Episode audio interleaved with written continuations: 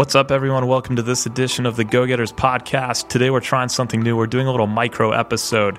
So, we have a lot of interesting people with great stories come by our office on a regular basis who we don't do podcast episodes for. And a lot of times they'll come in the studio and we'll just mess around on the audio. And the other day we had Michael Koss Jr., who's the VP of marketing and product at Koss, and he's the grandson of the founder of Koss.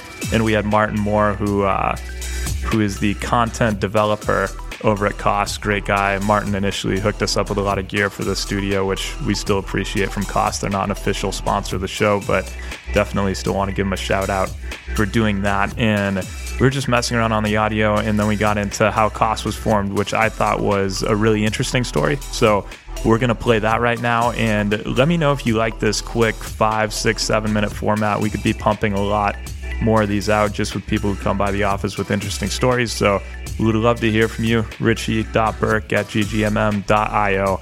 Also, we are giving away some Koss headphones. Coincidentally, we're doing a big giveaway on our site right now. You can just go to ggpodcast.org and end of the summer giveaway. So make sure to check that out. Enjoy the episode, and you can cut there.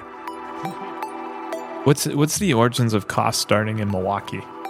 Oh, that's a good question. Um, well, my grandfather, uh, it's a it's an interesting story. So my grandfather um, was able to convince my grandmother and her parents to let him take a two hundred dollar gift that he got from them for their wedding, um, where he was supposed to go buy furniture for their new house. He convinced my grandmother and her parents to let him go to Chicago to buy broken TV sets Yeah. and he was going to buy the broken. He bought the broken TV sets, bring them up to Milwaukee, fix them, and then go rent them to um, hospital patients because it was something that was that lacked. You know, in today's world, we all that stuff's all there. So he started Koss, and along the way, he was also a musician. So he played. Um, Played the trumpet in a big band, so it was right. John Koss and his band, I believe was the name. but and he loved the experience of a live performance. So he'd be on stage with his group and he'd go to concerts and things like that. But he also um, wanted to have that experience outside of just going to wherever it was to do that. So uh, around the same time, phonographs, record players were starting to become more and more um, possible and easy to use, and more people are starting to have them. So he came up with this idea to have a portable record player, and by portable, it could go from the living room to the dining room and back, and the speakers like speakers folded on top of the on top of each other. So it was on top of the the whole thing. So it was like a nice compact unit, and obviously. In our in our day and age, you know, with the iPhones and streaming Right. music is a little bit different, but um, he brought it to uh, audio shows and uh, it was it was kind of a mixed response for a couple of reasons. First was because it wasn't that different than other things on the market, but also because it was so noisy in a lot of those places because everybody else was demonstrating Yeah. their speakers too.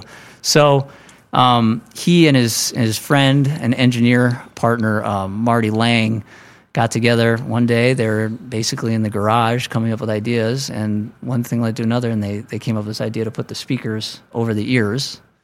And uh, so they did that. They came up with this, you know, you hang the speakers on the ears and you plug it into the record player, and there you go. It was stereo sound. So they brought it to the show, and I guess people just went crazy. What, what for it. year was that? This was 1958. really? Yeah. So people went crazy, and he got. Yeah. The funny thing was he got.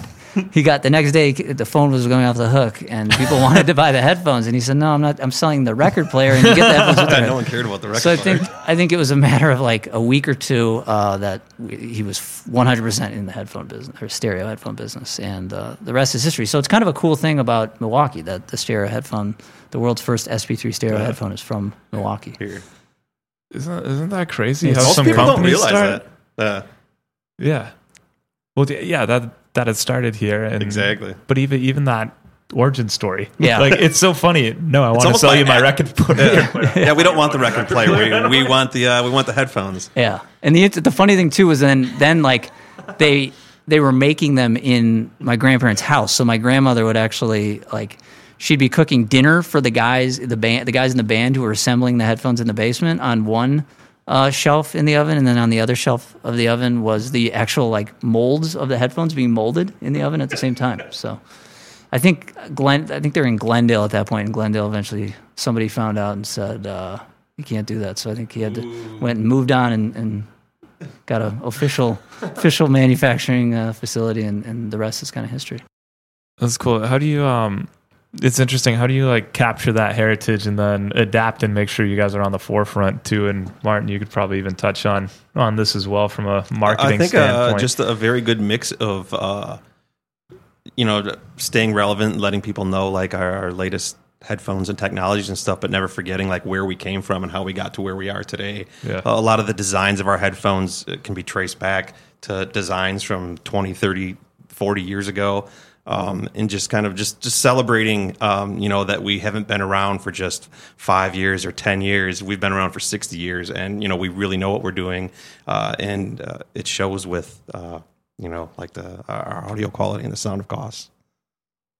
Yeah, it's tough. It is tough. I mean, in today's world where it's pretty easy for people to to get into different markets and different things based on globalism and stuff like that. But um, I think one of the keys is kind of uh, remaining true, understanding our heritage, utilizing our heritage, and uh, Something a lot of companies don't have. I mean, there- there's so many. Everything's a startup these days. Everything's been around for a couple years, like bird scooters or, or whatever. Um, and so there's not there's not a lot of companies that can say, "Oh, well, we've been around for," especially an electronics company. Yeah. We've been around for 40 years, 50 years, 60 years. And so, uh, you know, I, I would rather buy something and use something from a company that's been, been doing something that long that knows what they're doing versus some company that's just been out for for a handful of years and it, you know is just trying to be a me too company. You know. right. Yeah, it's always funny. I, I to look at um, so like historically, we've seen some of our competitors actually like buy the rights to deceased musicians and make headphones with those deceased musicians. Interesting. What, what's the most ironic part about it is when you actually look at the headphones those musicians were using when they were developing their music.